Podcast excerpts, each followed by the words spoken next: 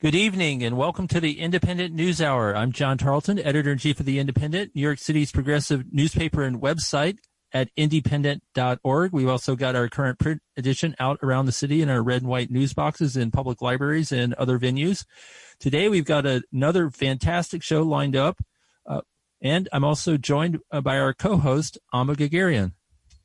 Hi, John. It's great to be here with you and all of our listeners on 99.5 FM and streaming on WBAI.org.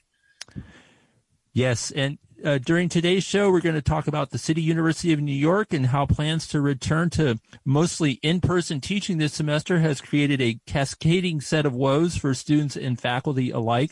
We'll also hear from the socialist who will be leading City Council's Committee on Public Housing and her vision for reviving NYCHA. And we'll also hear from striking workers in North Brooklyn who are squaring off against a billionaire boss. But first, in breaking news today, the second police officer who was shot in a hail of gunfire Friday night in a Harlem apartment has died. Wilbert Mora, 27, died this afternoon from his wounds. His p- patrol partner, Jacob Rivera, 22, died Friday shortly after the attack, which occurred when they were responding to a domestic dispute. The shooter, LaShawn McNeil, 47, also died from his wounds yesterday. This incident comes as Mayor Eric Adams faces growing calls to address public safety concerns in the city. He had this to say yesterday after rolling out his plan to address the situation.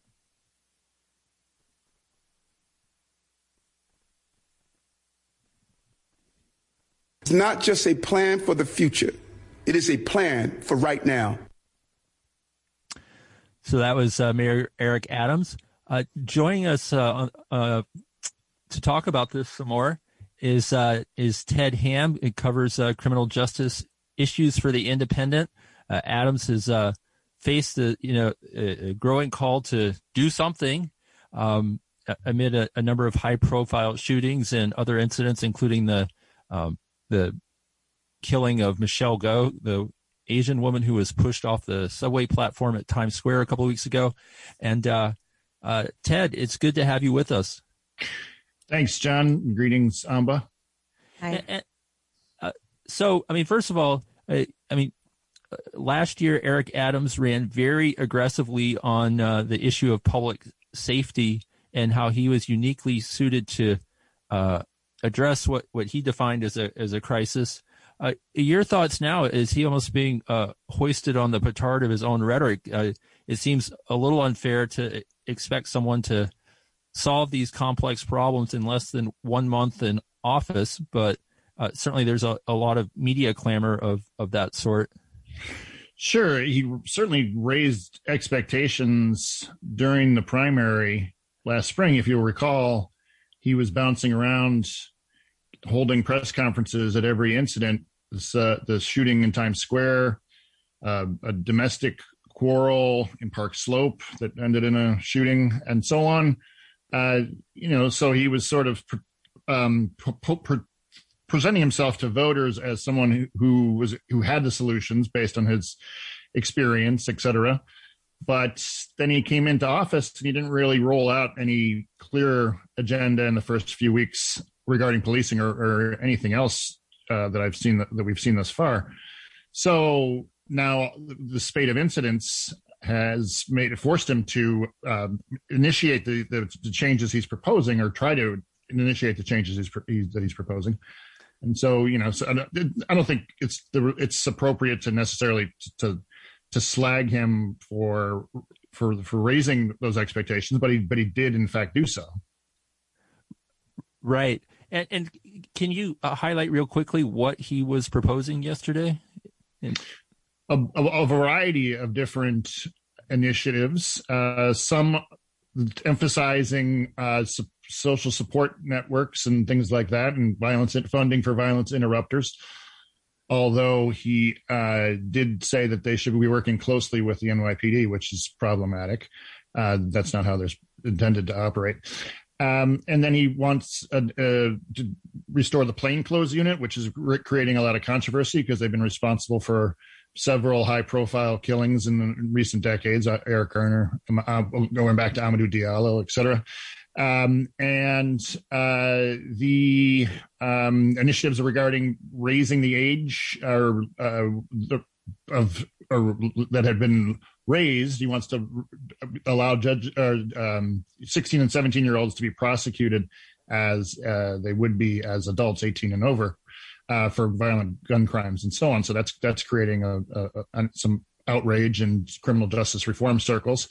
And also the proposal to let judges determine dangerousness, which is uh, a very vague definition. Even the chief judge of the uh, of the supervising judge of the um, Office of Court Administration today said he didn't know, what doesn't understand what that determinant is, or how, how you can predict. I mean, it, historically, it's been, uh, uh, I mean, racially coded. Absolutely, yes, yeah. So uh, if you and, and and the way we've written about in the indypendent, there are serious problems with the way judges are are chosen, uh, and now uh, Adams is under pressure. He does get to, to, pick a number of judges himself, and so he's getting pressure to only appoint hardline judges and, and even to remove um, uh, judges that are not seen to be hardline hardliners and so on.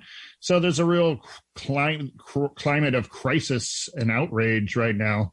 Um, but maybe it causes maybe there's also some need to to sort of uh, step back and and and and, and just not uh, stoke the fires a little as as as as been happening. Right, and you just mentioned violent interrupters, Ted. Um, that you said that part of the the mayor's new plan is to have violent interrupters work with police, which they're not supposed to do. Could you explain um, what those what a violence interrupter is for those of us who might not know?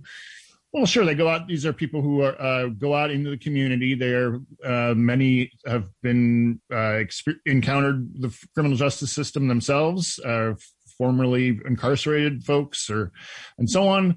Um, that they can go out and try to uh, resolve conflicts with um, that that seem to be escalating, right? So it's not like they would be completely isolated from the NYPD because they they know who everyone is in the community. That's the whole their whole point. But they sh- if they're perceived to be snitches for the NYPD, then they're, they're not going to gain any traction with uh, the people they're trying to reach. So um, you know, it's a matter of approach. I mean, it's so so those groups know that, and they they can operate, um, they maintain, try to maintain their independence as much as possible. And with the deaths of these two police officers, uh, uh, Jacob Rivera's funeral will be, will be in the next couple of days, and then um, for Wilbert Mora as well. Um, I mean, there's often, uh, I mean, obviously, the, you know, the the grief for the people who who uh, their family members and other people who care about them is is very real. But there is a tendency for, uh, you know, uh, the police union and other ideological actors that want, you know, un unhindered police power in the city to sort of try to leverage these moments to you know essentially demand sort of unblinking unity with the NYPD. Uh, it, does it seem like that's happening a little bit, especially in the way that uh, pressure is coming down on the the new Manhattan DA Alvin Bragg to modify uh, some of his uh, stances? He he's made it clear he wants to send fewer people to jail, not more. And you covered his uh, race a lot last uh, last year. Sure, and many people pointed out that he was making uh, the proposals he is uh, uh, initiated, he was talking about them on the campaign trail. So he's just following through on his campaign promises uh, towards decarceration and so on.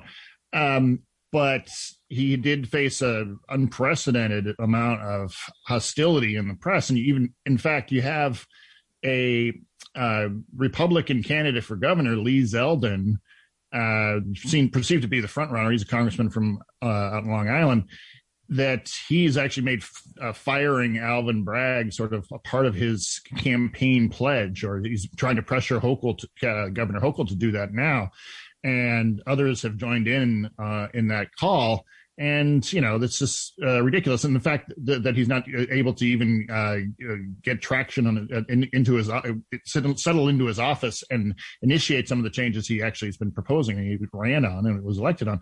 Uh, but then something that also to keep in mind is that these both New York Post and uh, Lee Zeldin and these others who are calling, you know, un- unbridled police power and fierce advocates of, um, at least in the New York Post, is a fierce advocate of gun control in the city, but is aligned with uh, the Republican Party. Lee Zeldin is not an advocate of gun control. He's a, a, a strong ally of the NRA, and so they're you know part of this uh, network of, of gun uh, advocacy is that essentially the, the, on the larger level, national level, and that's creating part of the problem is the prevalence of guns that are flowing into the city here. So uh, there's no there's no saints in this fight.